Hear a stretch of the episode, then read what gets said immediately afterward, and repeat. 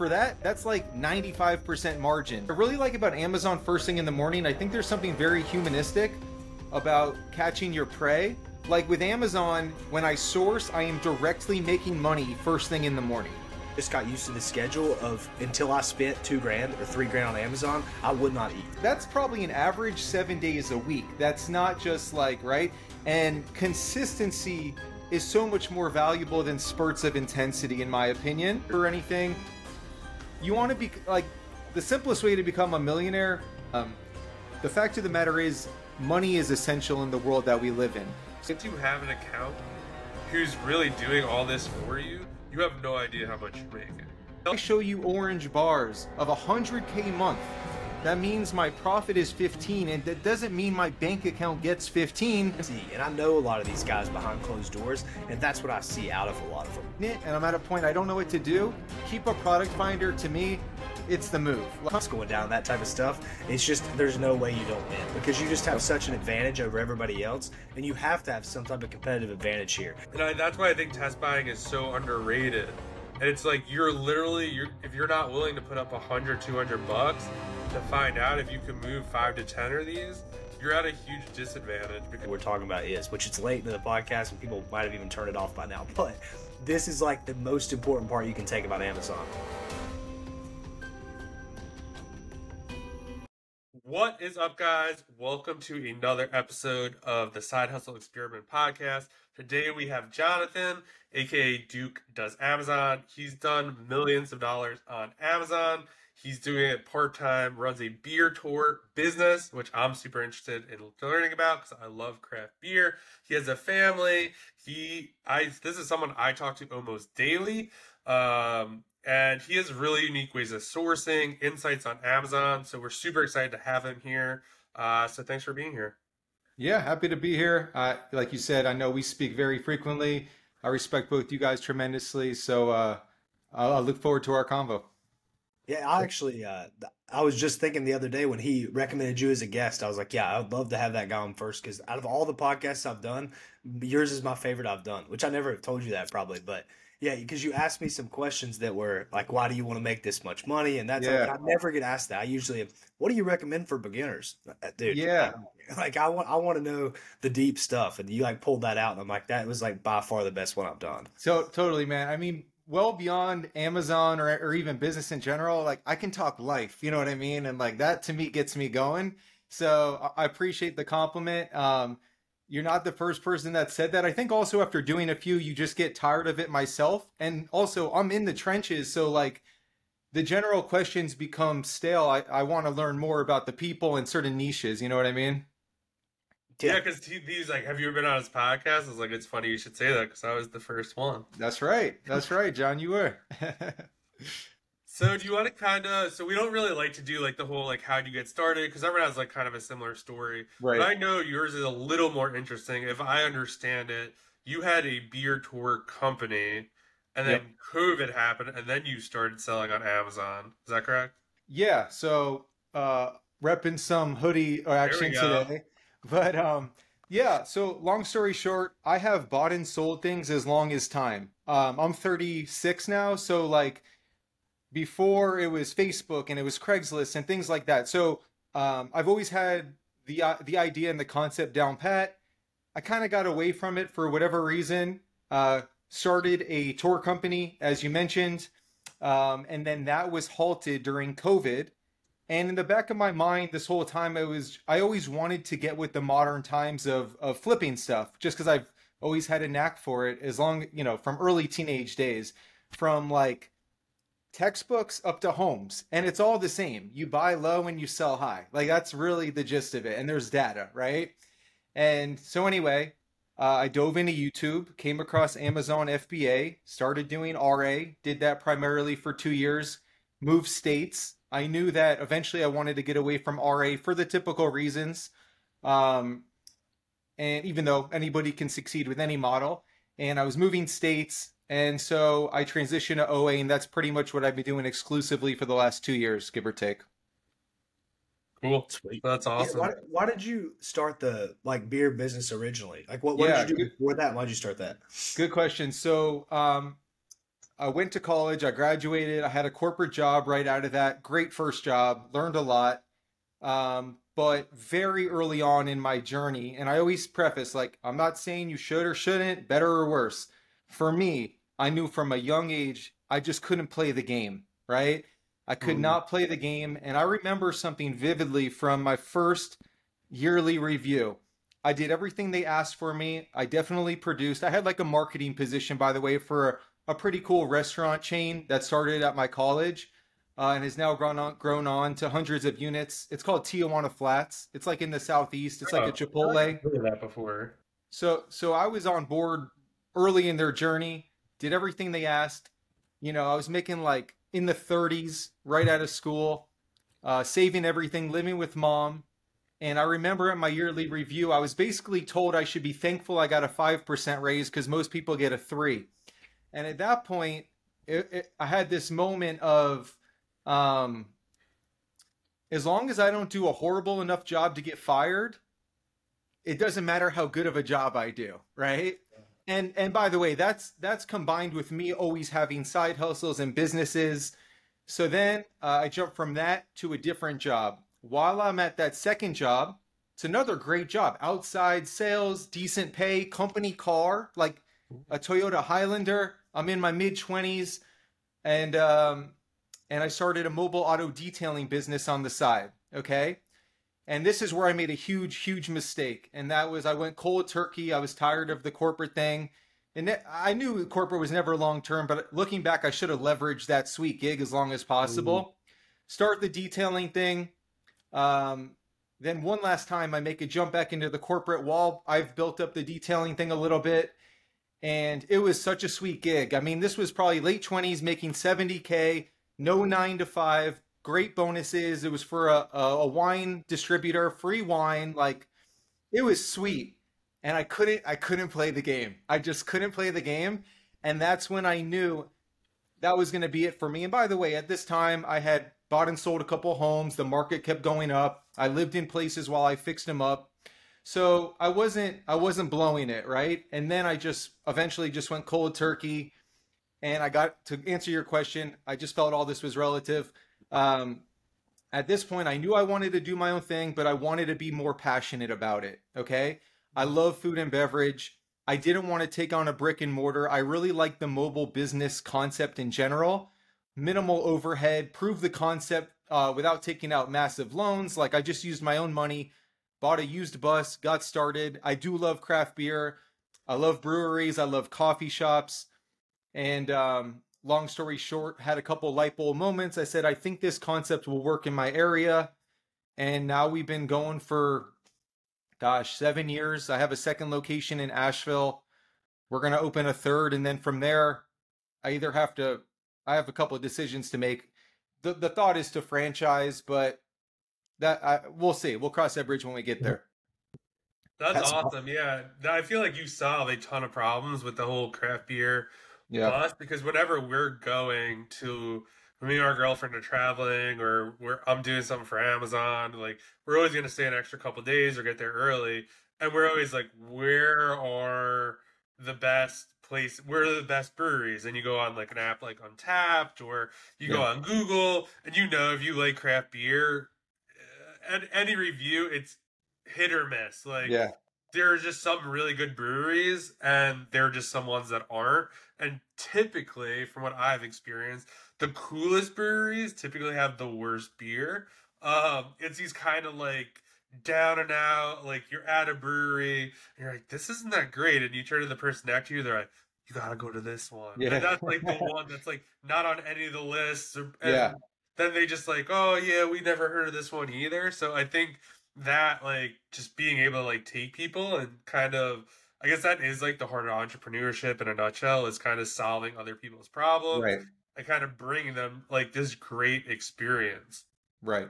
Yeah, no, totally. And um, you know, it's funny you say that. Like, I'm not a I'm not a beer snob. I I equate a brewery like think of a spectrum. On the left hand side is a coffee shop, and the right hand side is a bar. I think a brewery skews closer to the coffee shop. Like, it's very yeah. rare that someone's hammered at a brewery. They're they're paying a certain price for the beer, there's a lot cheaper ways to get hammered. You know what I mean? Yeah. So like to me, I've always enjoyed I'm social, but I'm not into the club scene, the bar scene. So like that's how it spoke to me at least. And I love cooking and food, so like it's kind of like I respect people that do anything with their hands, whether it be a baker or a roaster, you know, a craft beer shop, whatever. So so that's kind of how, you know, you know, that's how I dove into. I I, I will say because I don't want to sugarcoat something, and I think this is an important message for anyone that's entrepreneurial. I do think that the concept of pursuing your passion is a crock. I really, really think it's a crock, um, and I'm I'm living proof. The fact of the matter is, think about this. I want you to think of your favorite meal, your favorite people, your favorite day. If you had that every single day, and not only that, you had to do it in order to earn income, you would get tired of that too. You know what I'm saying? Yeah. So so I think I think think about like what fits the lifestyle you want. And I'm all about trying things, but um and by no means do I hate this by any means. But I do think it's important that like at least for my opinion, the concept of like find your passion, you'll never work a day in your life. Well, I still have to file sales tax. I still have to do marketing. I still have to do HR. Like I understand you can outsource that stuff, but it, it's not just like for my example, just going to the best craft breweries and the highlights of those. You know what I mean? Yeah. Yeah, you still have It's to do all the breaking nitty buses, people aren't happy, like all this other stuff. Yeah, So- how much, if you don't mind saying this, Yeah. how much margin do you make on the revenue from that business? Like, is it a high? Because the only reason I ask is because, as we all notoriously know, Amazon's got Yeah. these huge numbers, but your profit is just a little bitty pinch of it. So I wonder, like, a Yeah. real life business, how that would go. Yeah, it's it's actually really it's a good question, and I think let me just preface it's really been eye opening because we have a relatively low margin business in Amazon, right? Hmm. And what I do with the tours is is very high margin. Um, so we, to give you just a real quick snapshot, we basically have two options at the end of the day. Some people just say, "Hey, I don't know if you guys checked it out, but like we have we I'm very uh bullish on branding, so I've invested in like wrapping the vehicles. It really stands out. It's fun, whatever. really nice. Thank you. Thank you. So, um, to me, that's really important. So, some people just rent us out to go brewery hopping. They're like, listen, we don't need a tour. We don't need behind the scenes. Just give us a fun, personable driver with an Instagram worthy bus and, you know, provide a great service. So, for that, that's like 95% margin. You know, it's like they're paying us for the, for the bus, right?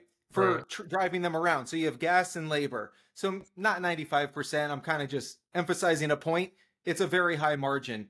The other one is a guided tour. You pay us by person, so not by the hour. We go to three different breweries. We include your flight of beer, behind the scenes tour, etc. If we charge 89 and you, our cost might be 25 to give you some context.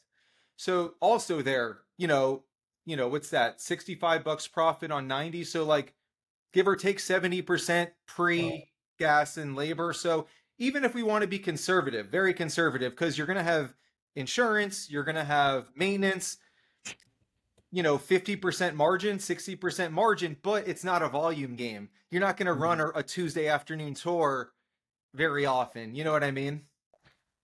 Yeah, that definitely makes sense. And is there any reason that you didn't uh, not try to turn it more into a volume game, but like I'm sure there's like certain things maybe like adding to the marketing and things to grow that business, but obviously you've decided that half your time or whatever amount of time needs to be allocated towards Amazon because it's probably well worth your time. So I'm sure you did the numbers there. What made you think, well, why did you drop why not drop the Amazon and go like full in on like growing this beer whatever tour company huge? Yeah, yeah, yeah. Good question. So, so um, since we're going there, I'll give you a little more background.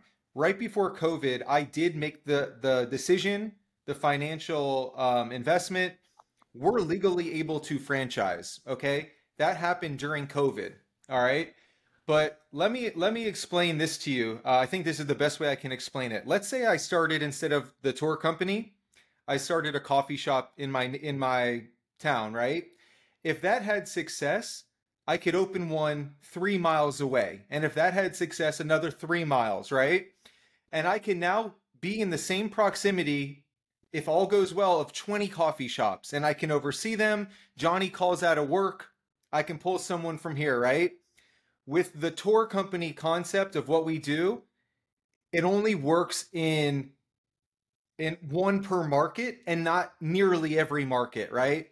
So so for instance, um like I'm in Asheville, North Carolina. The closest one from here is probably Charlotte, North Carolina would be my next logical one, right?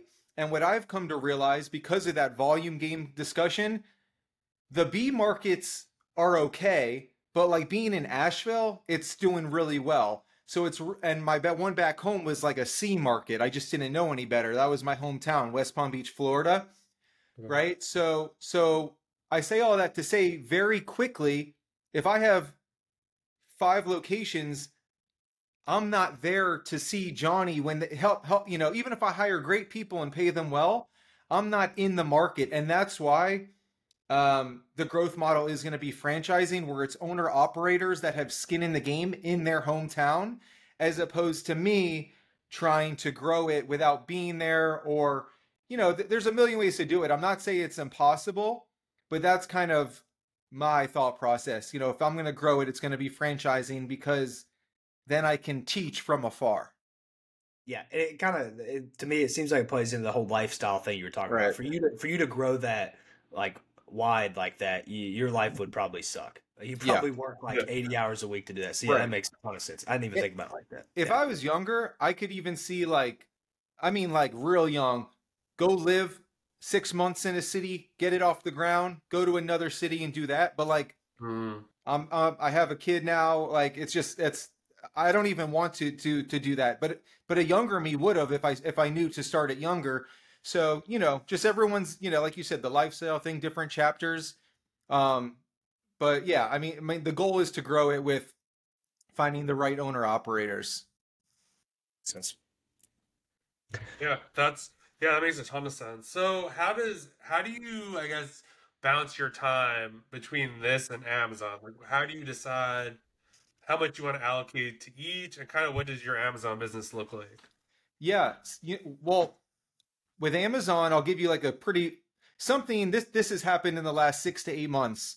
I essentially source. I get up. I'll just walk you through my day for the most part. I'm up at like five thirty. I hit the gym. There's a local coffee shop by me that opens at six thirty. I'm typically there sourcing or working on my Amazon business, sourcing and maybe handling some other stuff. Um, you know, all the mundane and admin, prep, uh, prep center sheet, etc., till 9:30, give or take. Now, some days if I'm cruising and I don't need to be home for the kid for something, you know, I might extend that. But once I hit that three hour threshold anyway, I'm fried. I need to to regroup anyway. But I I think I was explaining this to my partner, um, and I was telling her, you know what I really like about Amazon first thing in the morning? I think there's something very humanistic about catching your prey. Like with Amazon, when I source, I am directly making money first thing in the morning, right? And then that gives me a little bit of peace to do admin, content, beer bus, right? Stuff like that. So I really, really like sourcing first thing in the morning, also because I am a morning person. That's how I'm wired. Um, and then from there, you know, every day, my my significant other has a, she works from home. We don't have like a, a a nanny or anything, so like depending on her schedule, I have to be available for the kid. Um, the beer bus, you know, at this point, I kind of just one really nice thing about it. Bookings happen online. I'm there to answer questions. It's kind of autopilot, right? Mhm. I've put in the work up front to now be in that position. So um, it's funny because as I'm saying this, like my days, I never feel like I get enough. I never have enough time. But as I say this, I can't think of the things that I do. You know what I mean? Um, Amazon to me, uh, it's a priority. I like doing it. Like there's nothing I need to be doing with the beer bus at 6:30 a.m. You know what I mean? Yeah. And then, you know, like I don't take days off, but it's not like I'm a workaholic. It's just everything just flows into my life. I'm not set on weekends off, nights off. Like I'm with the kid during the day, the night, the weekends. So like I'm just kind of muddling it all together. And to be honest, it's a constant work in progress, but I feel like I have a pretty good balance. Like I'm not burnt out by any means, and I certainly think I'm giving it all I got. Yeah, no, I feel like there are a couple of things there for me. Like I feel like that's a big misconception too. When you're just like, I don't consider it work, and I don't either. And I feel that's kind of like a hard misconception for a lot of people who may be working a nine to five, or like I've haven't really been working that much because I've been traveling for the holidays and stuff like that. But I think a lot of people, me and Drew were actually talking about before this, how much work this podcast actually takes. Like mm-hmm. we're used to just kind of doing live videos and it's done. We're doing a lot of pre-production, post-production, chopping stuff up. I don't think it, it doesn't feel like work for me. Like I can't yeah. speak for Drew, but we're just having a blast, dude. We're texting each other almost every hour. But oh, did you see this? Oh, we should do this. Oh, we should have this person. Oh, we should do like it's just this whole. I don't consider it work. That like yeah. I don't know, DM you a link and schedule this and do all this other stuff. And like yeah, maybe one day it gets outsourced, but like I just can't see a time where that is. And I do also think it's interesting too. Um, is that you mentioned that you only put three hours of work in obviously we'll put this in context. It's not every. I feel yeah. like sometimes you say something general like, "Oh, we're through." Like, no, you, it's like no, it's just a general kind yeah. of context. Um, and I think that's really important. I think a lot of people think you have to source ten hours a day, or like Kohl's is having a sale, like you got to pull an all nighter and this and that. And like I've been there before, and I usually make terrible buying decisions when I'm not sleeping or I just can't think yeah. about stuff. And then kind of last thing for me, and I'll let Drew say what he wants to say, is I really like the idea of getting after it in the morning. I've mm-hmm. tried oh, all yeah. sorts of things where it's like I'm gonna. So for me, I used to go to the gym in the morning. I just don't like going to the gym in the morning. I like to wake up and kind of work on the Amazon business because that's where I'm the sharpest.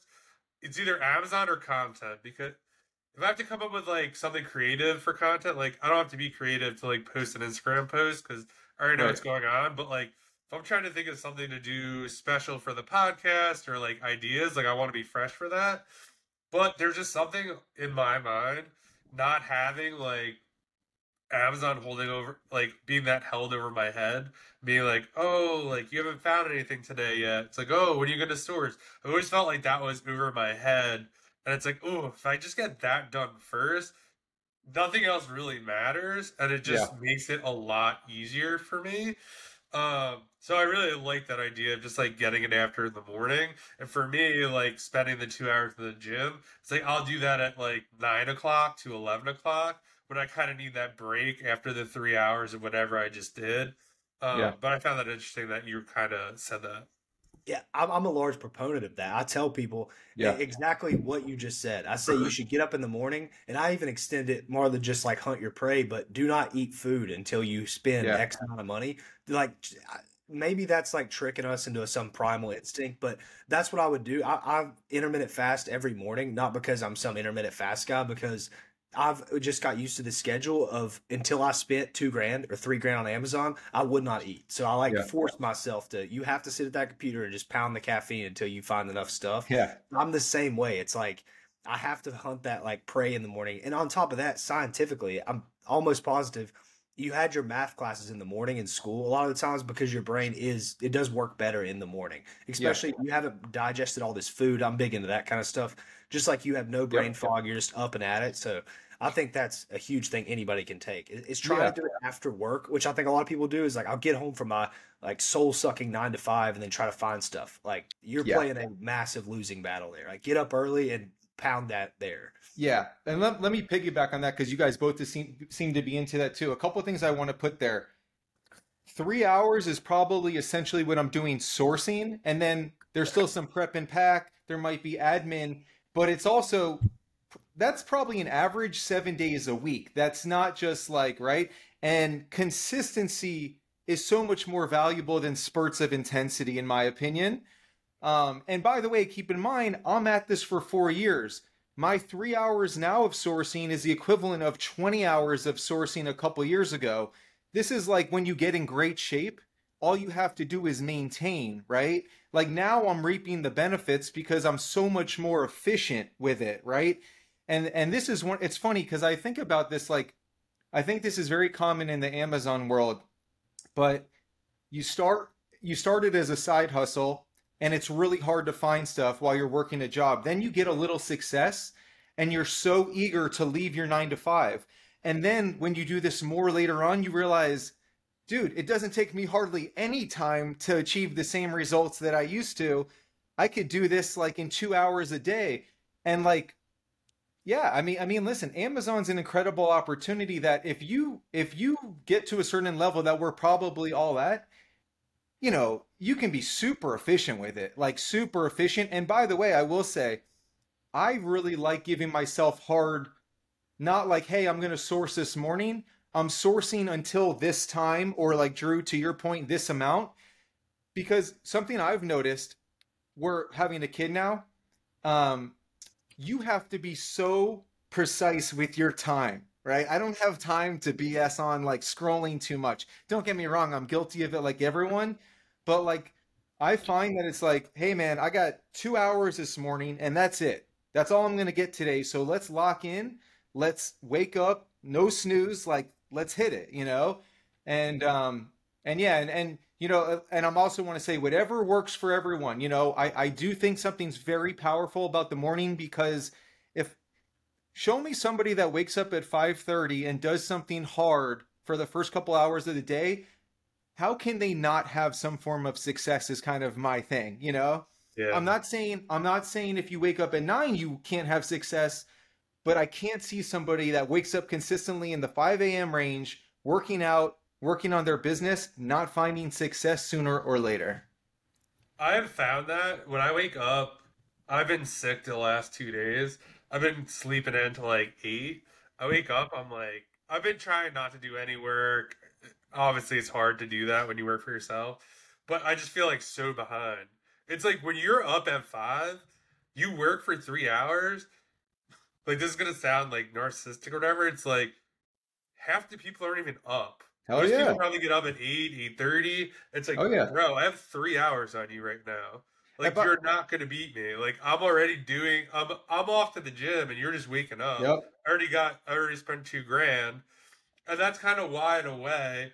And I, it's such a hard line to take sometimes because people are like, "Oh, well, easy for you to say you could just wake up." It's like, well, you could wake up early too. It's a choice. Like, did I always wake up at five? I was always pretty much an early riser there are sometimes I don't want to wake up at five, but I get up anyway and like do what I have to do.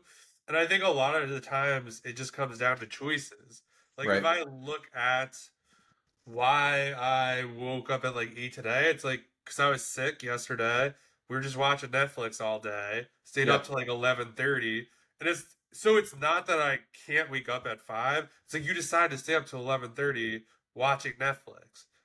Yeah, this maybe Listen. happens to be like twice a year, but like I think a lot of people, when you look back and connect the dots, like, oh, I don't have time. It's like, well, if you're scrolling on your phone, you you're watching the latest stuff on TV. You're watching football four hours. Your team, yeah. like, I get it. Like, you don't want to give that stuff up, but right, if you want something else, there's time. Listen, there, there's absolutely time. I don't, and that listen. I, I'm not saying people should do this. I'm really not, but like, I don't really care for television I don't I don't watch sports and again, I can't emphasize this enough. I am not saying people should give that up. It's just not me, right? But um you know, if if if you want to do that and you say you don't have time, you're lying. Like you do have time, it's just not a priority. Again, I'm not saying somebody should do that, but you do have time. Like you do have time, you know?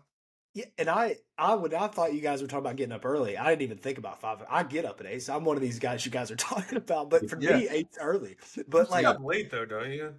Yeah, I stay, so I stay up. So like, I'll give you. Last night, I started like drinking some bourbon with my girlfriend at like whatever, like 10 o'clock or something. And I recorded this Twitter video that I'm going to put out today. And then I write some tweets because I get more creative during that time for some reason. I'm just a better writer, which maybe that's cope, but whatever. I don't care.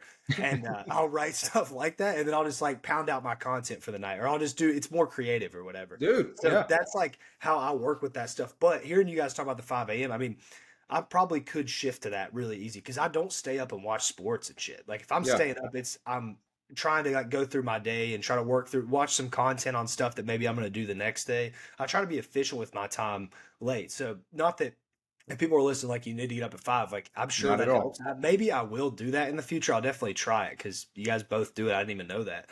but you yeah. can still get the same amount. Like eight is early for me. I mean, that's like way early. I used to get up at like ten o'clock in college. I'd schedule eleven o'clock classes and still sleep over just because yeah, yeah. I was up late the night before. But yeah. ultimately, ultimately, it comes down to what do you do with the hours you're awake. That's what it boils down to. And by the way, another thing I'll say, you guys, I don't think are in this situation, but like for me, having the kid thing, the only time that I have truly to myself that does not get interrupted is like 5:30 to 9. So like I know come nine o'clock, if I get literally nothing else done that day, but I spent a couple grand on Amazon and I got a workout in, cool, right? And so like, yeah, you I don't think everyone's meant to be five o'clock. I would I would encourage people to at least try different things and figure out what works for you because we all are different. You know, we all have different nuances and lifestyles and things going on. I meant to say this before too. It just you just popped back in my head. I think that the important part, not so much you. I think you have to decide when you're going to do what you're going to do. Because for me, it was always when I had like the nine to five. It sucked because I did books, so I didn't really. I would wake up early and go to the gym to get that done. But if I was doing OA, I would hundred percent do like five because let's be honest, when you're working a nine to five, it's not right. a nine to five, or like you have a kid, it's not a nine yeah. to five either, right? Like once you get there, like you have no idea what the day is going to bring. Right. I do think that was like interesting what you said before. It's like, you know, it's just not three hours. I source three hours, and it's hard to kind of pin down. For me too, like, what do you do per day? It's like, well, like sometimes, like maybe Drew texts me, like, you should do this, or here's an idea, and then it's like, oh, like I should do that now. Like this other thing I'm doing, like let's execute on this. So I think like, you know, knowing that I got done what I wanted to get done first thing, like it really makes sure I get what's important done. And then yeah. it get frees me up to do whatever. Yep. Totally. I feel like th- this might be maybe that you don't do, incorporate a lot of this stuff, but from what I know so far, I feel like maybe you do because you go to a coffee shop. Is there are there little maybe productivity type of tricks that you have? So like, I have little routines I'll do in the morning. I, I do some. I'll I'll touch on it after, but I'm interested to hear like what's your kind of if you had to recommend, which I know it works for you, but it could you know inspire somebody else. Like I've never even thought about doing that because I think the hunt yeah. to kill thing, uh, us just talking about that, we haven't even talked about it and we both do that that could be something that a lot of people incorporate. So any kind of like tricks productivity little hacks yeah. it, it's funny. I don't I, I don't necessarily subscribe but like i'm some i'm sure like you guys i just follow so many people online in that space. And it's funny because the coffee shop thing i subscribed to before i saw anybody talking about it if you ever you ever have a time where like you have this thought and you and a belief and then somebody else with some credibility says the same thing and then you're like i knew i knew i had it right you know yeah, i wish i tweeted it first like so, so so i don't know if you guys follow there's this guy uh dan Koe um so yeah. so this is kind of uh, uh, you know I, I i should say this i don't subscribe to anything hardcore i have tinkered with stuff with time what i love about uh, i did read a book a couple years ago called the miracle morning uh, that kind of has a religious undertone. I'm not necessarily religious, but but the story's really impressive. It's it's like a top selling book. Um, and the fact that I've always been a morning person, I leaned into. But the coffee shop thing is this: it's a clean environment. Uh, with OA, it can get very boring. Like, um, you know, it, it's kind of just a ritual. I, I noticed if I'm on, let's say I'm visiting my significant other's family in Minnesota a, co- a, kind of ha- couple times this stuff happened and then it clicked for me. When i'm in a new environment my juices flow better right? There's no dirty laundry. There's no room to clean up. My body knows a i'm looking forward to my coffee right? I'm looking forward to some interaction with people that are part of my life other solopreneurs by the way and stuff like that. I can't tell you how many conversations i've had with people uh, some friendships i've made and it's clean it's comfortable um, it's social, it's a new environment, and I'm just like when I'm in a new environment, uh, I'm I'm at my best. I really am, and and like my body knows it's time to work. There's no TV, there's no this and that, so like that's something to me, and I love this too. Like I love having this debate with people. Like, dude, if you're telling me a five dollar coffee is is the reason someone's not having success, you are out of your mind. Like, like Yeah. that's such that's such the wrong mindset. And by the way, I I actually I think I made a post about this, but let's say I told you I had a hundred and fifty dollar a month co working space, right? Uh, and it was it had a cleaning service. You get a free coffee every day. You rub elbows with uh, solopreneurs, and it's not month to month. You would be like, "Wow, that's incredible! 150 bucks a month, right?" Well, that's what I'm doing with the coffee shop. But actually, I'll fill you guys in on this. I bartered with them. I took their team out on the beer bus, so I get free coffee. So, so now, now it's like uh, I'm getting it for free anyway. But um, the coffee shop to me has been a game changer. I encourage, and I, I like like this is like a local, cool, trendy coffee shop, right? I've, and by the way, I went to like ten of them before I found the one that happens to be close to me and opens at six thirty, and just had the right vibes. So, uh, other than that, though, I've I've always been into like self help. That's the only thing I listen to. Like, you know what I mean? And I'm not Yeah. I'm not neurotic about it. I'm just like I just want to, you know, be the best version of myself, I guess. Yeah, no, that makes a ton of sense. And I've definitely, I've never, uh, I've worked at like some, I actually found my first OA products at a Starbucks and I had a warehouse. And I was like, I just need to get out of this warehouse and Yeah. just, I, I think I literally said to myself, like, I'm going to Starbucks. I'm not leaving until I find the first products. And sure enough, I did. And I've definitely worked at Panera's, out of Panera's because they open at six. So I kind of like that. I'll have breakfast there. And yeah, there's just something different about it. Like, just not. Yeah, there's just a lot of distractions in your house. No matter what you are, like, I could do anything right now. Like, I'm sitting in my office. Like, Right. you know, obviously we're doing this, but if I'm sitting at my desk, like, well, I could source, I can make content. Like, I'm not going to make YouTube videos in the middle of a coffee shop because it's not going to work Right. like there's only so many things you could do there and it's like if you go there to source you know that's what you're doing and i think there is definitely something to kind of your body it's like hey like anytime i do this this is what i do so i'm at panera so that means work on amazon it's not Yeah. bullshit on the phone it's not you know you know listen to a podcast It's like no this is time to work. It's time to find you know profitable leads. And like that's kind of how i've done it in Yeah. the past Yeah. What I find interesting that both you guys, where you guys are both older than me, I Yeah. think it is like a gap between like the new age little like solopreneur guy and then the older guys. Because what you're saying about the coffee shop, which maybe there's guys that do this, but the most of the guys I talk to are like me. You just wake up like hoodie on, like slam the caffeine, whatever stimulants you need, and just like like ride in your. Yeah. and It's funny because you guys are like well, you need to get out in the real world. You need to like switch up your environment, and your environment's key. Which I feel like a lot of guys my age, it's just like head down, just grind all the time. Which I think it's probably Yeah. just a generational gap between like I've just lived on my computer since I was a kid, and like, True. when you guys were kids. It wasn't just like scrolling Instagram and stuff. So yeah. it's just like I'm so ingrained in my new environment would be like, okay, I drink a coffee today instead of an energy drink, or I take a pre workout. yeah. I- I'm, I'm like my internal environment's changing, but my Yeah. dirty ass apartments always stay the same. So, yeah, I think it's just like a generational like kind of gap. Because for me, a coffee shop, I would just go there and be like, I want to be home. Like I Yeah. want to get back to like my my safe space of like grinding. But it's just I think that it has to be like a generational thing. I'd be interested to hear somebody my age what they did if they go to a coffee shop every day or whatever it is. Yeah, no, that that's fair. And to be honest, I don't think I started drinking coffee till my late twenties. But I think I think this goes back to just figure out what works for you. But don't just assume what you're doing is the optimal way to do it. See if you like sourcing in the afternoon, the night, maybe two hours here and two hours there. Maybe you like sourcing one day a week for all day and you mentally, you know, whatever. Like that is one of the beauties of Amazon. It's on your schedule, you know?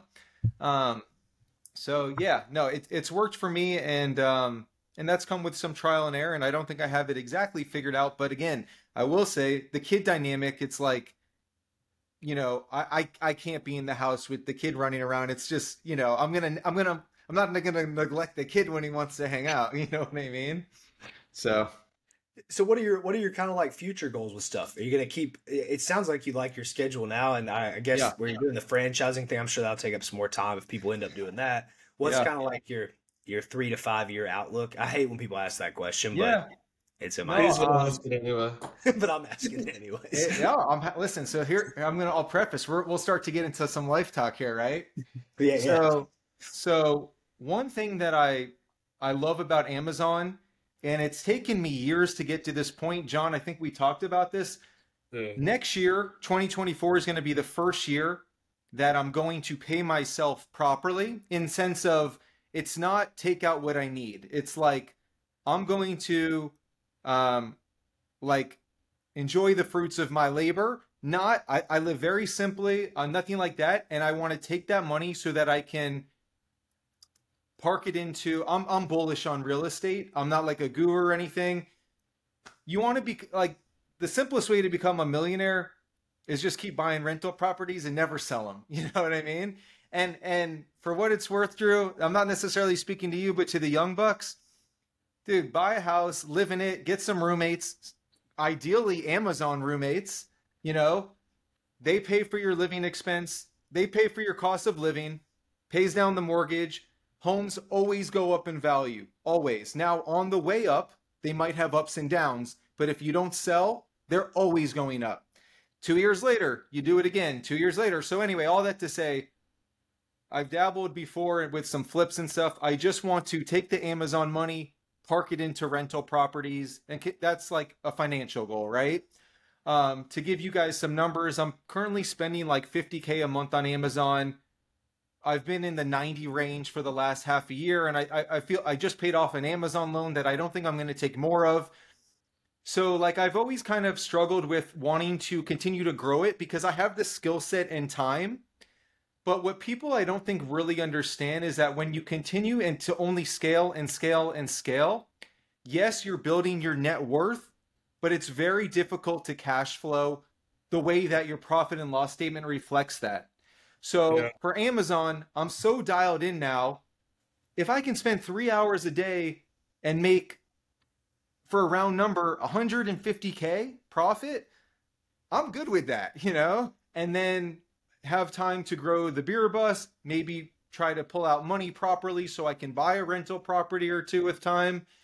Um, you know, we were talking about content because I'm in it every day. I'm really like in my head, I'm like, dude, I can make a YouTube video every single day. But here's my thing I don't have the exact reason why or what I'm going to do with it. So it's hard for me to commit that time and energy. Whereas in- talks about all the time. so it, it, it's a faith. It's a faith that this will pay off, right? Um, and I do believe it will because, like you guys, I think I provide valuable information, and I, I and I know what I'm talking about. But like, I have to have an idea of: Am I going to go the course route? Am I going to go the coaching route? Is that the best use of my time? Do I want to do that? Because I have the knowledge and the time to do it. But then, anyway, to to go back to the life thing, truthfully, I mean this. Uh, for one, I can't see ever getting rid of Amazon. Like I, I'm going to ride it until the wheels fall off. At this point, I've I've done all the hard work. Why not, right? But like I always have this underlying feeling that I'm meant for more, and I don't say that for any sense of arrogance, cockiness. Um, I don't know, but like at the end of the day, flipping stuff on Amazon, it's a great way to make money, but it's not fulfilling to me. And frankly, the beer bus too. I'm very proud of myself. Don't get me wrong. I'm very proud of both.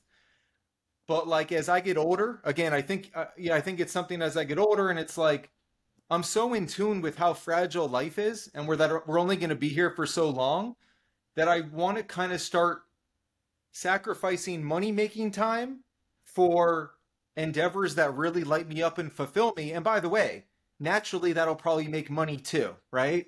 Um, so I'm trying to I'm trying to kind of find that alignment of who I am, what I want, and then realizing some wisdom as I've gotten older. Anything you do, it's going to take you five, ten years to really see success. So you might as well. So at this point, now that I really know that, I'd rather p- be patient and then head in the right direction. Obviously, things change on your way. That's kind of a long-winded answer. Some personal, some business. Continue to grow Amazon or stick with Amazon. Um, but I think I've kind of plateaued so that I can pull money out. I don't think a lot of people understand that, right? Um, and then Beer Bus continue to grow that, and then really hope to find time for like. Have you guys heard of Yes Theory or have seen their documentary Iceman Project? I've not. No. it just really lit me up. It, I, I'm just really the the What's it summary is this. It, it's called Iceman. I'm gonna This up. guy did a um tr- uh, I, uh Iron Man in Antarctica. Thirty year old dude, and he was working a normal job, and he was just like, "We are capable of anything," and I I, I truly believe that. I really do. And so, and I have confidence in myself. The question is, what and what like what do I want to put that energy towards next? You know. Um. So anyway, that's where I'm at with kind of, but I don't have like an exact vision. You know, just continue to make good decisions. I live simply, make more than we live than we, need, and invest them into some appreciating assets. I love to hear that perspective. I- I think it's it's interesting. You've got you're like we're all kind of at the same type of spot doing Amazon for a long time, and something you said there about it being not that fulfilling to you or whatever. That and I found the same thing. So the last few months, I've kind of I, I went viral online and then opened an, like another coaching program, brought in some good money from that, and taught all this Amazon. And then I've done Amazon for every single day since I've got out of college, and I've just realized that like I feel like I'm meant for more as well. Like not in a cocky way or whatever, but Yeah. that's how I've always felt. And it's like, do I want to be like reselling sneakers and you know whatever for the rest of my life? Like I don't see that being congruent with what I see myself in 10 years. So why am I even doing it now? And me making whatever it is per month and not even paying myself that much money so it could all evaporate at any moment if something went Right. wrong. I just started thinking, "Wh- what am I going to do in the future? And and I've wound down on Amazon a lot in the last few months. Like I- was on pace to do two, two and a half million, whatever it is on these podcasts. People would always say on pace for three million, two and a half million, but not even close is what I hit this year. Uh, It wasn't even close to that number. And it's really because I just didn't feel that that was going to make me any more fulfilled than what I was at now. And I just to wipe out a lot of the stuff and see the money I've made from Amazon, see where I'm at, and then reevaluate next year. Because I don't think you get in the game of social media of looking online, looking at all these guys that uh, this guy's doing 250k a month and he's 19 years old and all this stuff. But it's like, well, at the end of the day, like, what are you doing it for? You know, what what is the what is the deep meaning of it? Yeah. I think a lot of people will struggle that when they've been in it long, like a long time, because you realize, for one, it's not making you like bukus of money. You're just making like a pretty good amount of money. You don't have any equity in the business, and you're not Right. providing any value to the world. So, like, you're honestly, you're probably providing less value because a lot of these people are overpaying for products. Like, it, it's just a weird, weird thing on you mentally. I've felt the last like few months, and I don't ever see that sentiment shared online. And I feel like it's extremely important because when you get people aged into the game, as long as they're not trying to like sling a course down your throat, that's usually where they end up. it's like, Yeah. damn, what is all this for? Like, where do I go next? Yeah you know, and and just to um, uh, yeah, I completely agree with that. And I, I will say this: um, the fact of the matter is, money is essential in the world that we live in. So if you have to make it somewhere, I think I think it's a, it, it provides a pretty good lifestyle and opportunity. But like you said, because I have the bus and I have this right. It's very clear to me, and I, I've tried to make a point to share this on multiple occasions. Amazon, the way I see it, talk about a spectrum, job and business, it's definitely more on the side of a job, despite it having to be a business, because nobody is buying. There's no equity to be built. And that's why I do think it's smart to do things like courses, coaching. Like, there's no, no shame in that. If you have the experience, I'd rather make 100K a year and teach 50 people how to make 10K a year, right? Than spend all that time doubling my income that way because it's just for for for my sense I can make more money doing that way. That's why like all these people that push like I think like anything there's good ways and bad ways and ethical and unethical in every genre, every person there's good and bad of every subset of life. But hmm. like I have no knock on anybody that's experienced and knows what they're doing trying to supplement their business because the only way to grow and make more money is to spend more money or to drastically increase your margins. So like because it's such a cash intensive thing, I fault nobody. And by the way, one of these days I'm going to figure out what's right for me because I know if if people are going to provide info, I might as well be one to provide it too. I've talked to both of you about this before as well, and I fully plan on it. But yeah, so like I don't uh, like you said too though, Drew. Like I don't want to say that it's like an uh, above than or better than. I think it's a great way to get your feet wet with entrepreneurship, a great way to make money. I'm not stopping anytime soon. But it's just not like I'm not going to bed at night being like, damn, I I made a difference. you know? Yeah. No, yeah, I 100% agree with you there too. And that's kind of like what kind of how this podcast even started. It was more like we always talk about Amazon and we're like, oh man, it'd be great to do something. Like we both really care about this and want to get like the word out about like what selling on Amazon really is. And Drew has really opened my eyes to kind of like what he's been doing on Instagram, on TikTok, and just kind of showing me what he's doing and just following some of the pages. I'm like, wow, like, th- and just kind of how he plans to monetize them. It really has me thinking about, you know, I totally turned the Amazon business around this year, got out of apparel, and it was like a great year considering like I didn't sell any apparel like the second half of the year and just kind of think about what I want to do next year. And I think you bring up a good point. It, there becomes like a point in time where I think it's more how much money you leverage. I think at a time like I think for me, I'm not really going to want to spend more than 50k a month. Right. Outside of Q4 next year. Like I'm basically to go on coast mode and be looking at other opportunities rather than doubling down or trying to triple the business or yeah maybe look into doing some coaching or stuff like that and i think it's just a really hard thing to wrap your head around um, because there's so much hate around coaching or courses or discords and stuff like that and it's like oh you're just doing this because you know you can't sell on it just like all this stuff that surrounds it and I know that's not the case, and it doesn't really bother me. But at the end of the day, I think one of the biggest disservices out there is kind of there's no hard numbers or no hard lines. Like we've seen the shift where it went from orange bars to now people are doing Sellerboard and that the next thing who knows the next thing's gonna have to be like quickbooks or something but i yeah. doubt anyone will do that but we were talking about before this, it's like I understand like there's people doing these big numbers or whatever, and I'm not gonna say that they're really how much or how little they're making, like I don't know, because I could be totally wrong. But we were talking before this, and it's just like unless you have an accountant who's really doing all this for you, you have no idea how much you're making. Yeah. Like at all. Like Sellerboard's great, inventory labs is great, but you have an accountant, it's like hey, like this is what the number is, but this is how much money you have tied up in inventory. This is how much stuff is lost. Like this is yeah. here's a fee, there's a fee. They're like, where's all this money? And they're like, well, it's in inventory, half of it's in transfer. And so like at the end of the day, once you like minus all this stuff out, you're like, huh, okay. It's not as much yeah. as I thought. It's still very good money, but right.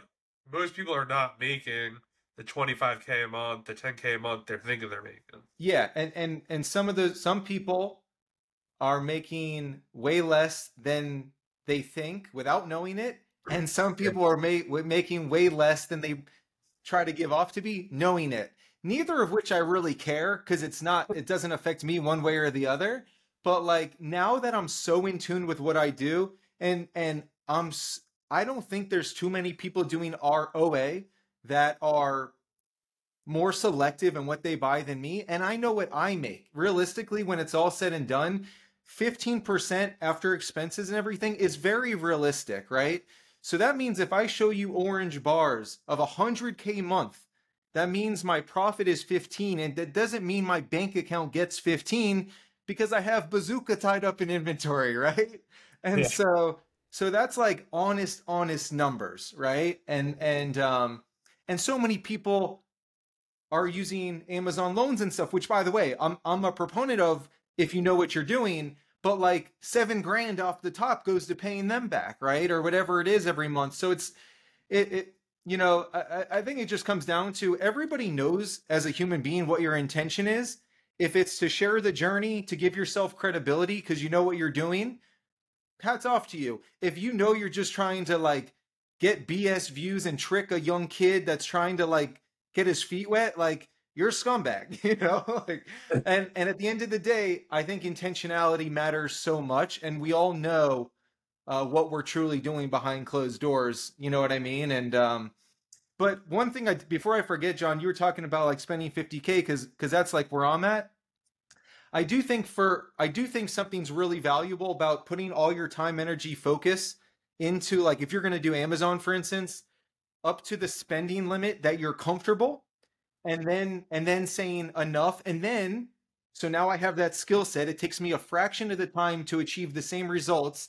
Now, on top of that, content, course, coaching, whatever, you know what I mean? By no means do I have it all figured out. By no means is there a one size fits all. But like for anybody listening, my point is this like just get good at Amazon, then worry about the next layer, you know? Yeah. Yeah, I, I agree with that. Yeah, go for it. And another thing, uh, which we talked about this in the last podcast we recorded, it we were supposed to talk about like how to make 10k on Amazon. It went down this whole coaching and info like rabbit hole because when I started all this stuff, I was just this guy on Twitter that hated on these gurus for like selling. That's right. And, th- and then I learned like later on that I, I was really kind of psyoped by the old weird guys on Twitter that just don't know anything about business. I guess that just hate on all these core like in every other business there's coaches in, in right. your youth basketball has a coach is that guy like a fraud i saw that tweet yesterday yeah. like somebody said is the youth sports coach a fraud like no he's just teaching what he knows it, it's really weird that Amazon gets this knock on it of, well, if you're coaching, you just don't know how to do it, or if you're coaching, you're just like deceiving people because that's really not the case. There's copywriting coaches, there's sales coaching. Like you could coach me how to make a beer tour company. Like what right. that? Does that mean you know that's just a normal thing people do? For some reason in Amazon, it gets this weird knock on it. And I've talked to both of you guys about this in private too, about how like just do whatever. Like who cares what yeah. these people think? Because it's just all this conception. It's just a really weird part of the internet. Like we're such a small community, and these guys are, in my mind, I think they're very weird and they're very small minded, and I would never hang out with them in real life. But those are the type of people I see that that say that weird stuff and hate on these guys. Like, yeah, I don't want to be like that. And I found myself going down that hole at the beginning, but it's just it's just a crazy weird thing to do. Like a hater, you're just a hater. I, I think I think what happens is people like to give themselves a reason why they're not taking action. And so if you tell yourself this is a scam or these people are icky, whatever you want to call it, it gives yourself a built-in BS excuse to not take action. Now, I will say this, I kind of mentioned this earlier. Whether it be Amazon, whether it be sports, whether it be anything, your local bakery, like there is good and bad people, well-intentioned and ill-intentioned people on every single walk of life but i truly believe that like the authentic and the good people people sense that out. Like i gotta be honest it blows it blows my mind that somebody would ever buy a course from somebody that's like i don't know doing some stereotypical guru stuff. Like i can sniff it from from a mile away right? And now that we know amazon that's why i'm like i have i'm not going to just throw a blanket statement and hate on coaching because frankly i think i'll get into that one day. But there's there, there's the right way and wrong way to do it. And ultimately though like any other business the market the market determines what's good and what's not good. If you don't provide value word will get out. And you know what i mean? So like you might get people once and it might it, it could make you a lot of money if you have a big audience. But like you have to live with that. And the longevity of it is probably not there. Contrarily you don't you don't need you don't need 10,000 people to buy your stuff to, to make some good money. I'm sure you, you know, you're doing the coaching and stuff, Drew. I'm sure you can attest to that. You have, you have like a diehard 100, probably do really well. Yeah, 100%. I, think what happens is I used to think that the, the people that would push the coaching like down your throat type of stuff, it was bad intention. But I think the older I get, maybe I'm off on this, but this is how I see it. I think a lot of these guys are younger kids, which I'm 25. I guess I'm like kind of in that, but I think they get blood drunk. Like they've never had money, they've never had yeah. attention, they've never had girls, they've never had anything. And then when they get this attention and this social media attention, this money, it just like fuels it's like a blood drunk type of thing. Like they just go yeah. on a spree of just all the guru stuff, all the money, like fuck this person over, who cares? And it's not that they're, I don't think they're all bad intention. I think it just comes from probably like a deep place of insecurity. And that's their, that's how they cope with that insecurity. And yeah. I don't think many people say it like that, but I think that's what I see. And I know a lot of these guys behind closed doors, and that's what I see out of a lot of them. Like it's just, I, I, I was in a frat in college. I did all that stuff. Money wasn't the biggest thing that drove me to my success there. You know, it was just yeah different. So I don't care. The money doesn't change me and make me more like I have to chase more. I have to chase more. I have to fuck people over to get more.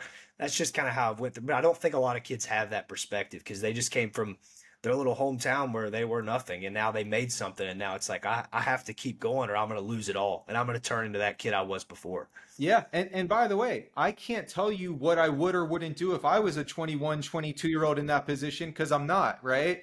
Um, but like when I started with content, I kind of like just had a simple talk with myself, like what am I trying to achieve? What are my non-negotiables, etc. And what am I, what do what do I personally feel good about? And like there's no one right or wrong way, but I think for all of us, it's like, you know, you we're all different. Like you have to be honest with yourself, but you know, we were talking, we mentioned it earlier, but like, yeah, that's one of my biggest things because content takes time. It takes a lot of time, right? There's planning, there's there's filming, there's writing, there's editing, uh, you know, and it's like, it's like, it, it's it's in hopes of something one day. And actually, it's funny because like I did it earlier on in my journey, being like, oh, I'll get to monetize this somehow, some way. Then Amazon comes along, and I'm like, you know, if I just put more attention into Amazon, I'd probably make more money than I ever could selling something else. But now, full circle, it's like we were just talking about, I kind of hit a plateau where I'm comfortable spending. So it's like, well, why not put more attention into this, you know? So just to give you like some different like perspectives of the circle I've been through. Yeah, and the I was just telling John before this, I saw a tweet yesterday about um the longer you can stomach float of no capital and no dopamine and this type of stuff, it's like directly proportional with how much money you're going to make. And yeah. content's so much like that. It's just you, you keep posting content over and over and you make nothing from it because you're not selling anything. So it's just your ability to just fire stuff off into the ether and just not fail, but do nothing with it, and then just hope that one day something comes out of it. Yeah, and I think that's a tough thing to stay consistent with because it's like I'm getting no return on anything I'm doing right now. I'm yeah. just getting like this many views, and if something flops, you're like, I'm an idiot. This content sucks. It just, yep. it's like a, it's a tough thing to do. But the longer you can stomach that, at the end of the day, you're just going to become massively more successful than the person that's going to quit because they can't stomach that. I, I, I agree. You know who I think does a really nice job, um, or my hats off to their consistency, and I've told him this many times. Is Joe um, Parfenuk, whatever his last name is He's yeah. just consistent with it. And like I've had talks with him and like, you know, he's playing a long-term game. And um, I don't know him that well, but like I can respect anyone doing that. Yeah. So for me, I think my thing is like YouTube because I also think about if you get to a certain size, you can actually make decent money on AdSense, not like life-changing money.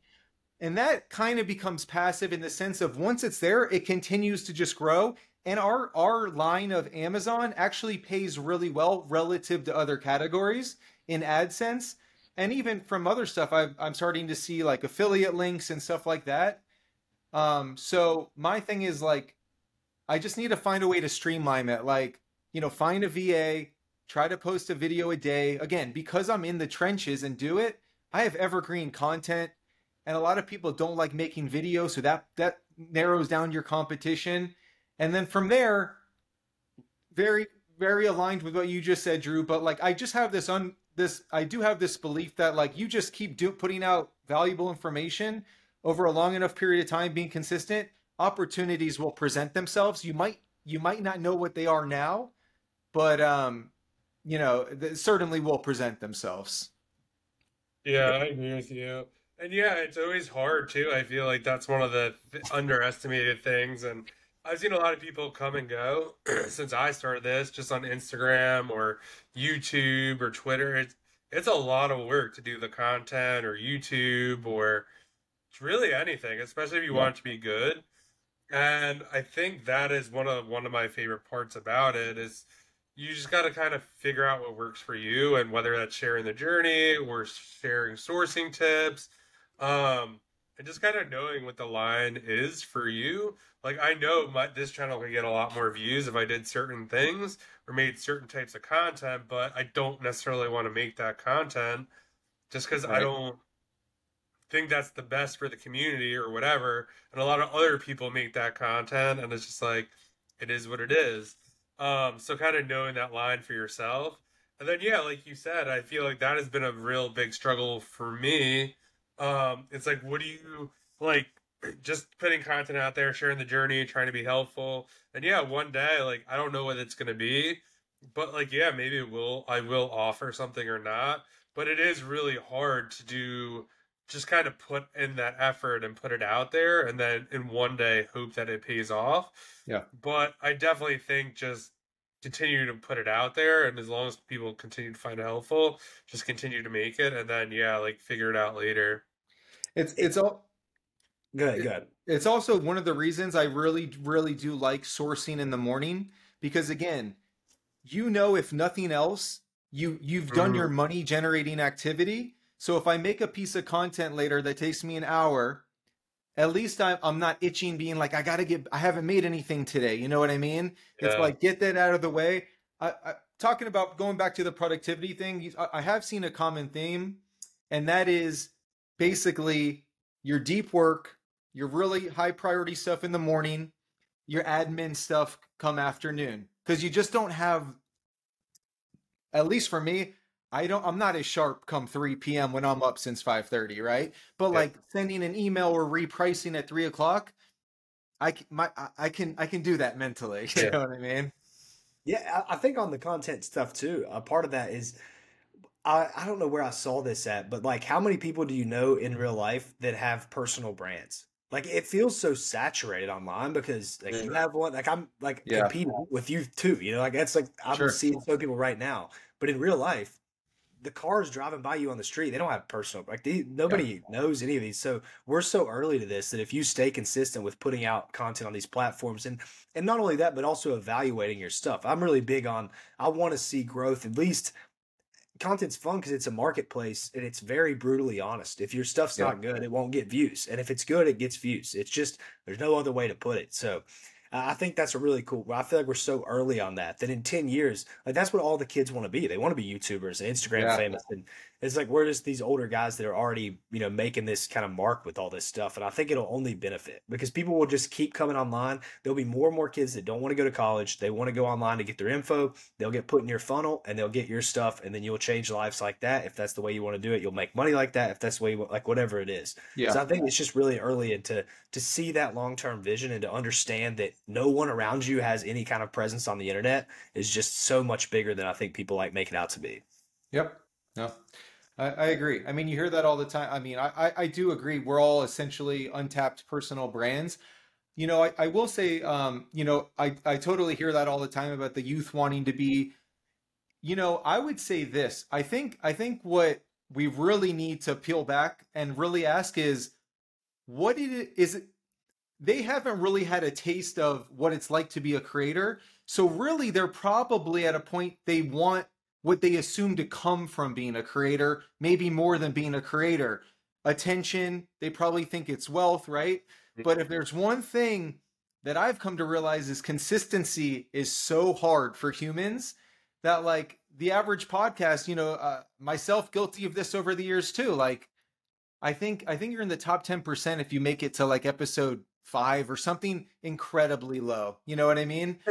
So so um yes, to well, uh, let's go. let's go. No I, so but it is it is interesting. It's a very different time. I think it's very viable and i think i think people need to um kind of have a i mean you just got to start but also like like you're like you guys are sharp guys too but you know if you just make it for the nothing else but for the sake of vanity like you're going to event the, the best game you can win is now having to perform constantly to to make yourself feel good about that.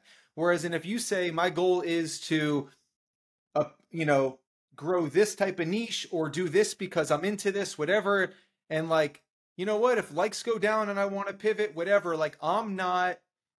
I'm not the uh, what is it called, jester and king. The I don't know where you have to basically the perform for them yeah. just to make sure that you feel good about the quantity of likes. You know what I mean? So uh, but but I think that with that said, there's tremendous opportunity for the people that know what they're doing. You know what I mean? Yeah, yeah, hundred percent. Yeah, I think another thing that people don't really understand about the whole like long term career, the, the, consistency thing is the only way that you're going to make it long term. And, and you'll see other people that'll blow up in two months on social media. You'll see people that it takes them two years or five years. And that's just like a, a thing that happens. If you're a yeah. hot chick online that does Amazon, I'm sure you'll become one of the biggest people in the space very quickly because yeah. there's no hot chicks like that are outwardly doing Amazon. Yeah, yeah. You know? Like, not that I know of. So, some people have gifts and some people have different gifts. Like when I came on the scene, people just thought I was really real and I kept all this stuff real. And I'm like, eh, how weird is that? There's guys doing way more numbers than me or whatever it is, but I just have this different type of thing. So you have to kind of find what your thing is yeah. as well. And then whatever avenue, you know, make sure that you show who you really are. I think a lot of people miss that too of just putting out the kind of guru content like dude, I don't care how many captions and B rolls you put behind your shit. Like, no one wants to see it if there's not any value there. Like, yeah, I, I will just raw dog a video right in front of the screen, and I guarantee it does better than that stuff every time. Hundred percent, dude. I mean, I couldn't agree with that more. Like, yeah. if you want to, if you want to play the game, you can lit- you can literally have a B roll of you making a turkey sandwich and putting putting some Amazon content, but like, but like, if that grows your audience that's that's not going to translate to monetization anyway. You know what I mean? Yeah. And, and, then I don't even feel proud about that. So like I'm again not knocking it, but like rather than trying to yes, it's business. You have to play the game a little. But like what you said, if you if you if you put your phone up right in front of you and you drop some just straight game, that the people in the Amazon world are going to respond to that. It's going to be shared. All the important metrics that make that be seen more, like you know shares and uh, saves and stuff like that way more than a b-roll with just no value right? It might get more views but long term long term that's not winning you know? Yeah, I think that that's what also makes it so unique and interesting. Like everyone's always like, well, like how do you break out? Or how do you I don't know, stick out because we're we all sell on Amazon, right? right? So we're all doing the same thing. Like we're buying stuff for low and selling it for high. Like on the paper, that's what we're doing, but we all have very different strategies for doing that. And I think that's where a lot of people fall short on the content, like you were saying. It's like, well, you could make a turkey sandwich or whatever. But it's like, well, maybe we all make turkey sandwiches differently, and like you know how to get one more crunchier than I yeah. do, and someone in the audience likes it more crunchy or whatever. And as dumb as that sounds, like you just walk to the toaster or whatever. Yeah. Well, that person like related to that more, or they were wondering how to do that and didn't think to use a toaster or whatever. Like it's a stupid example, but I think that's like a lot of people are afraid to maybe share. But it's like if you just would share your journey, yeah. like what you're doing or how you're doing something. So I think there's all we all use Keepa but like we all have our little favorite filters or our yep. favorite this or our favorite that. And so, yeah, it's not just all saturated because there's just different little pieces to it. And I think that's kind of one of the biggest takeaways for me with creating content is like if you're just yourself, like eventually you'll figure out that niche and kind of it's not really so much some of it is tactics, but I think eventually, if you just keep showing up, eventually you'll kind of find your way. I mean, a great example Hormozi blew up in his closet, right? Because True. he provides so much valuable information. And for anybody not familiar, this Alex Hormozi used to make videos literally in his closet with no technical gear, and he blew up because the val- the information is so valuable. Now he's an outlier. He's a freak of nature, incredibly intelligent, successful. But um, but yeah, so and listen, to, to each their own, but I think one of the best things you can do is lean into who you are because that's something that nobody can call you out for and that everybody can resonate with is authenticity. Like authentic I, I will die on that hill. Authenticity will will take and consistency will take you pretty far very far. That a perfect example of this, and I keep talking about this guy like everywhere I go is Sam Sulek, the guy. Have you heard about this guy, a bodybuilder on YouTube? So, no. like back in the summer, my friend came over and showed me this guy had 400,000 YouTube subscribers in like three months. Now he has 2.5 million, and he's this. He's just all of bodybuilding and fitness on YouTube. This guy is just the hottest thing possible. And he just posts 40 minute long videos every day with no edits, like just cuts of him in his car at the gym, showing off his physique, and then back in his car, same thing every single day, doesn't miss a day, and that Wow. guy's just exploded because you can just see. It's like when you're watching his stuff, he's your friend. Like even if you're not into bodybuilding and fitness, if you watch one of his videos, you'll just think, "Oh, this is like one of my friends talking to me." You can tell how passionate he is about the bodybuilding. He's knowledgeable about knowledgeable about it, stuff like that it's just like a path to success of consistency and being yourself and and putting out like what you know out there and believing in it conviction as well it's another part of that whole Yeah. equation Yeah. Oh, that's awesome. I'm I'm I'm so bullish on consistency winning. Like like it's so simple, right? But why is it so hard for all of us, you know? And it uh us as humans, like but it, it's you know what you got to do, right? Like we all know what we need to do to get what we want, but it's hard. I think Yeah. it's always we're, you're always looking for like an easier way or an efficient way or I also think too it's it's very different to know both of you and kind of when either like I know Jonathan's like, oh, I source three hours a day. Like I know what he's doing and kind of what goes into that. I feel like sometimes it's like, oh yeah, source three hours a day. But like what does that mean? Like I feel like a lot of people think that means, you know, go to Kohl's or go to Wal like no no no Right, no. right, like right. that that's a yeah, that is sourcing, but that's a different type of sourcing. That's Yeah. a different level of sourcing. And I think when you're consistently kind of doing what you need to do, and eventually, yeah, when you go to Walmart or Kohl's or eventually you start knocking that stuff out, then yeah, eventually maybe you get kind of deeper into different types of sourcing. But I do think that's one of the hardest parts is I see Jonathan say, "Oh, I only source two hours a day." I'm, I'm like, "Oh, like I wonder what he's doing." It's probably more efficient. So instead of me just sourcing how I'm doing it and like having success with that, I'm chasing what Jonathan's doing. I don't know what he's doing, and I could just assume. And but if I already have something that's working, like I should just stick with that and be consistent with that, and then it can morph into that. Talking about that, kind of how do you source if you want to get into that? Yeah. It's funny because like there's not a one size fits all. I I think the biggest thing I, I just want to point out here is like I probably like you guys, like anyone that's been doing this for a while and had success, was doing the simplest of things, right? It started off walking into a store RA. It took me five stores to get a winning product. And then I was off to the, you know, then I was like, okay, one winning product here. That means there's more. I'm going to scan all of the products here, right? And so I think that's a crazy point, though. Like on paper, I don't mean to interrupt you, but Yeah. you went to five stores. Yeah. Like, there's probably someone who went to one Target. It's like there's nothing in this Target. They scanned like five things, but like you had the initiative. You're like, or who knows? Maybe your head's like, I'm only gonna go to five stores. If I don't find something in five stores, like I'm not doing this. But I think that speaks to like what this actually is. Yeah. It's going to five stores and finding nothing, but being willing to go to the sixth store to find one thing. Right. But you're like, oh man, if I found this one thing, if I go to another six stores, then Yeah. who knows? Maybe I'll have five things. But I think you have to wrap your head around that. Yeah. No, I just, I think for me at the early stages, I was seeing all these people online and I was like, there's enough. I can sift through the BS. There's enough here. This conceptually makes sense. I'm going to find it. You know what I mean?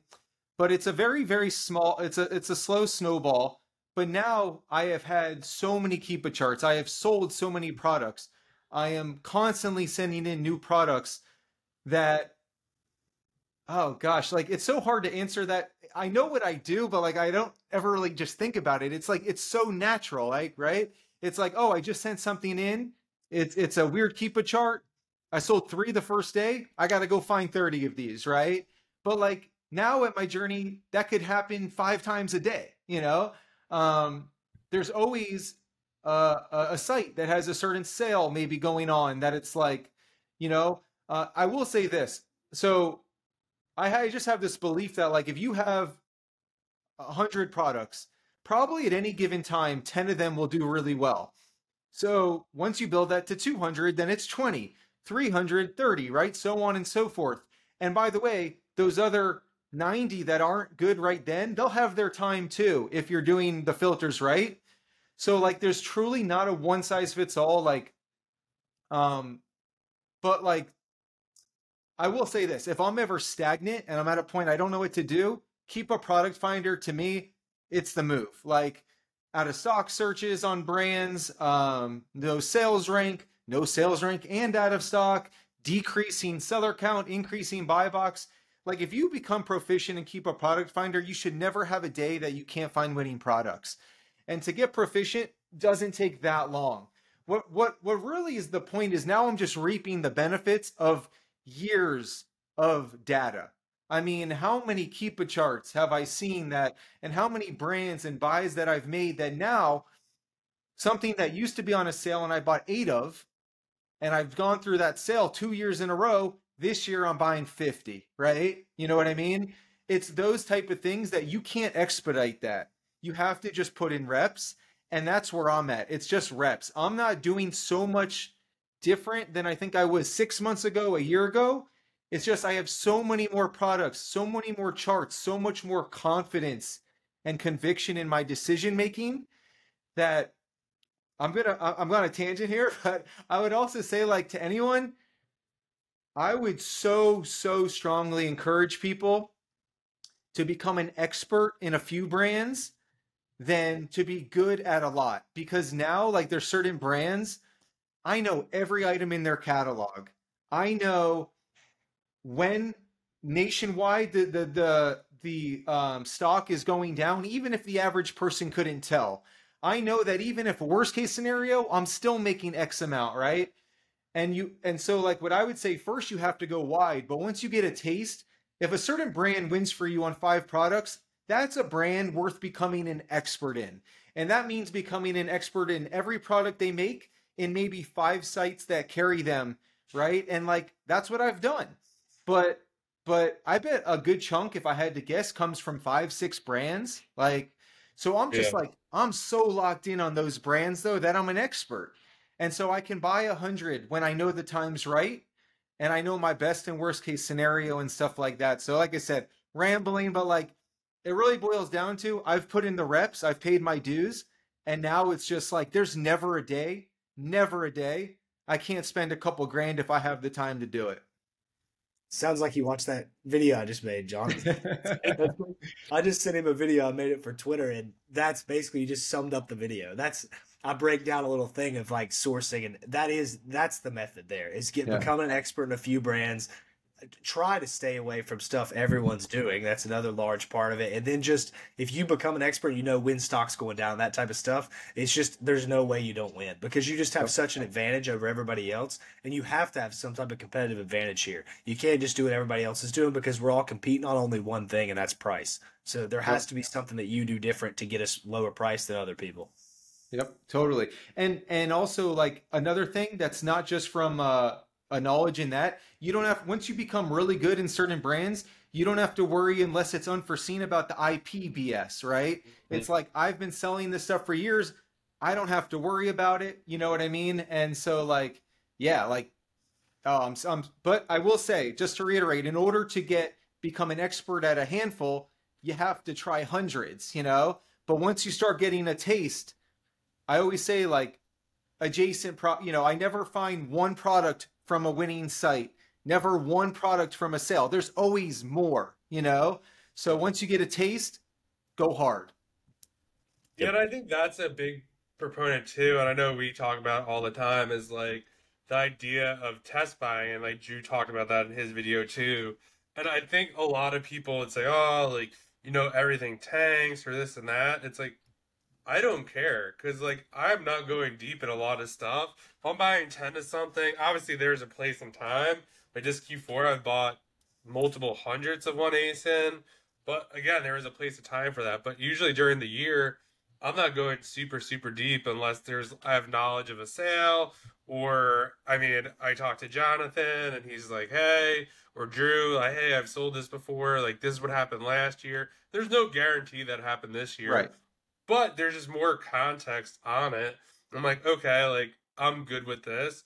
And I think that's where a lot of people, in my opinion, fall short is they see us or I mean that's gonna sound bad or whatever, but they're like, oh, like they must have a secret. Like, what are they doing or how yeah. are they successful? And it's just basically like we just like threw our heads against the wall and like tried stuff out yeah. and test bought and I mean some of the Keepa charts and stuff or ASINs Amon, no one would ever buy it if you go by conventional wisdom. Right. Because it doesn't look like it sells. It doesn't have a rank. It or the rank is really bad, but it sells a ton and the Keepa chart's not reflecting that either. And I, that's why I think test buying is so underrated. And it's like you're literally you're if you're not willing to put up 100 200 bucks to find out if you can move 5 to 10 of these, you're at a huge disadvantage because there's been listings this year where I did that and I've lost money, but there's also been ones where I've made thousands and thousands of dollars and it way outweighs that. And everyone's like, "Oh, yep. when should you test buy?" Like just do it. Like you literally have nothing to lose. Like worst case scenario, maybe you lose 5 or 10 bucks in ASIN. If you only have 10 of them, 50 to 100 bucks. I'm not about wasting money or something like that, but I look at it as research, experimentation, as an investment in the future. If you're having trouble wrapping your head around that, like maybe look at it that way. Like you're not wasting money, you're yeah. trying to figure something out. Um, so that's kind of how I look at stuff like that. You're buying information. It's a numbers game. And I don't think this ever gets talked about. Actually, I was thinking about if I were to ask anybody who I respect as a seller, anybody I, am thinking about myself. I would imagine that 10, 15% of my products at any given time, I'm selling for a break even or a very tiny loss. And I'm fine with that. I truly don't care because at the time I made the best calculated decision I could. Things will change. Sometimes you take a chance on a risky thing. Sometimes you think, hey, the upside's there if my stuff gets checked in quickly, you know, but like that's just that's just part of the game. And John, I know because we've talked, for anybody listening, like something, a very simple way to do it, I like to weigh my worst case and best case. And if you really don't know Keepa, worst case scenario would be what is the lowest this has ever sold for in the last year, right? That's like a true worst case. And you can look at just like what the buy box was just without getting too in depth, right? And if you're okay with the downside being I lose 5 bucks on 20 units, but if I cat the, if I read this right, I'm making 20 bucks on a unit, I'm taking that risk reward all day. And by the way, there will be times you can do everything right, read it perfectly. There's unforeseen things that will happen. The longer you do this and the more products you have, each one means less and less to you. So it's not a big deal. It is literally just part of the game. Get your cash back and your rewards, make a couple bucks if you break even.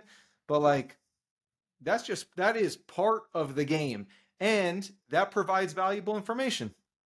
Yeah, it, to parlay off that a little bit, I I have like an equation that I teach people a lot about, like coaching people on that exact thing of like your downside and your upside. And mine is, let's say a product that the worst case in the Keepa chart is negative twenty percent. You want to look for a three x multiple on the upside. That's what I try right. to look for. So a sixty percent ROI yep. upside, and then if it falls somewhere in the middle, you're good. But that that's what I try to like. That's the the minimum of stuff I kind of look for there. And I, that there's no data behind that and there's probably if you extrapolate it down maybe that does make a lot of sense but that's just what i've always went for and i never end up losing like a significant amount of money because i'm either playing with a minus 10 30% upside or like a, a 0% or whatever like i try to play around that area so my test buys are very calculated even if it's completely yeah. random item all in, altogether totally and by the way if if the seller count's skyrocketing and prices tanking like i can't expect to do anything beyond the worst case scenario. Like you shouldn't even be buying it. But I understand there's times you don't fully understand Keepa, right? Yeah, so that's just like a nice safety net. And actually, it's funny. I, I was thinking about I, I, was thinking about that recently because you know wh- sometimes if something costs me five dollars and I can make ten dollars if if I catch it right, but I I really can't lose. I'm I'll go 100 deep no problem like especially if I know it's moving but like it's you get in trouble when you spend $40 on something and then it's not as fast a mover as you thought and the downside is there and the up the upside is I bought 100 of a $40 item that my best case scenario is making 10 bucks profit right? That's where you get in trouble cuz you're not creating enough cushion for the inevitable things go wrong right? Cuz things will go wrong. The, the perfect the example of that is Q4 toys. Like everyone yeah. thinks that they're going to bet on these toys and then make yeah. this money, and that's like you just laid out that scenario. It, yep. The toys, the betting on toys for Q4 is so stupid. Like, your upside is 30, 40 percent ROI, exactly. absolute best case scenario, and your downside is minus like seventy percent. So that that bet is so non asymmetrical. That's like the opposite of what I my equation of you just taking a massive downside yeah. for no upside. So yep. you have to the, toy stuff that's just a i see people talk about that one all the time. People want to do that because it looks so well it sold out last year and it's going to look good. You can't play that game because your downside will wreck all your upsides. And if you if you take enough 70% and 60% yeah. losses you're not even making money. Yeah. Like you're losing no. money especially because those losses are going to get returned. That's another huge percentage of loss you take. Yep. It's just if you don't play that right and know your numbers like that and know going into it what you expect is going to happen, and your worst case better not be that bad, you're just going to end up running a break even or unprofitable business. This is kind of funny, but you know when I really thought of this as like a real life uh, metaphor, I was Thanksgiving shopping, right? And um, I was doing grocery shopping. I was like, I was buying potatoes, and potatoes are dirt cheap. So I was like, you know what? I'll buy two bags because if we have too many, I know they're going to be eaten, right? And it's not going to put a hole in my pocket. My worst case scenario is very minimal. Contrarily, I'm not going to buy 10 extra pounds of beef tenderloin. I'm going to try to gauge it exactly because I mean, I would eat it all. But you know what I'm saying? Like yeah. like it's a very high it's a high risk, low reward type of thing versus potatoes. People love potatoes. They're going to buy them people can be very happy with potatoes. So like I'll spend an extra 99 cents a pound and if I have too many, so be it. You know what I mean? You know, just as like a fun real life example, I literally had a light bulb moment. I was like, this is just like Amazon. When it's high high reward, low risk, you you triple down. When it's low reward, high risk, I'm not saying not to get it sometimes, but like you don't have to go as deep. Yep. Yeah, and I think that's like where a lot of people get caught too, is like you're talking about, is like you take I feel like some for some reason, I've thought this when I was starting, it's like that sellers that were further ahead of me were taking these risks. Cause you'll hear every once in a while, oh yeah, you could take ten percent, like you're compounding it, this or that. I'm like, this is exactly what this person is doing. Yeah. Like they're taking, they have the opportunity to make, you know, twenty dollars on this ten percent ROI thing. Like they were talking about this, and before you know it, everyone gets on, and now instead of you're making, you're looking at losing twenty dollars on this, and right. it's just a total mindset like shift. Is that I feel like no one thinks about the upside downside and kind of what. And I've been on buys this year where I've doubled down, and I lost all the gains because I misplayed it or other people caught on. And it was just like, damn, like you should have just been happy with what you were able to get and then kind of move on with it. And I think it also goes towards laziness, right? Like, who right. wouldn't want to? Of course, I want to buy a hundred of an ASIN because that means I have to buy less of something yep. else. But it also puts my business at a massive risk to carry, you know, just to have like maybe 10 horses in the race instead of having a 100, right? I have a better chance. Obviously, there's at, at a given time, like, there are definitely ASINs that totally drive my business, but I always need to have potentials in the mix and always be test buying and trying new things. If I, if I, the few times I buy a hundred or just as a large quantity, I am so confident in it. The only thing that would get in the way is essentially Amazon removing the listing, which could happen. But like if I'm getting to that point, because not only you're spot on, I think people that aren't quite there sourcing, it's like a hundred items, these look good. I can hit my spending budget. I'm good. Like I could be done, right? But also think of, talk about compounding. Not only are you diversifying if you buy 10 different items, 10 different units of each, now you're going to get feedback on 10 items. So like if six of them are good, now you can double down on six, not just bet bet the house on one, which oh, in the short in the short term might be an advantage. But if I have knowledge on 10 brands now, or like, you know, over the course of a year, 120, you know, like that's to, oh, versus 12, long term, that's going to win all day. You know what I mean? So it also makes you a better sorcerer because now you have to say, I'm not, I'm not allowing myself to put the to put the you know bet the house unless that right time calls for it, which it does. Um, I'm going even if I think it's right. I'm going to spread this out because I understand I could be wrong, you know, and that's and that's going to force you to find more better products. Yeah, very important as well because as the people don't like to say this, but as the market becomes more saturated, which it is because more people are selling and the margins are getting squeezed, this happens in all businesses.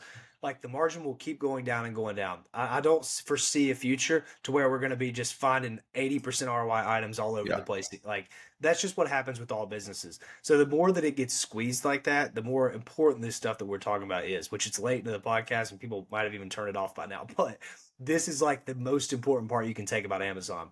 If you don't consider these testing different things and compiling this data and trying to find these little edges, you're going to play a losing battle because that it's just way more competitive. Like if you have guys like us doing that stuff, how are you supposed to compete? Because it's just yeah. not going to be possible. No, totally. Totally agree. Uh yeah, you you have to find you have to find competitive advantages.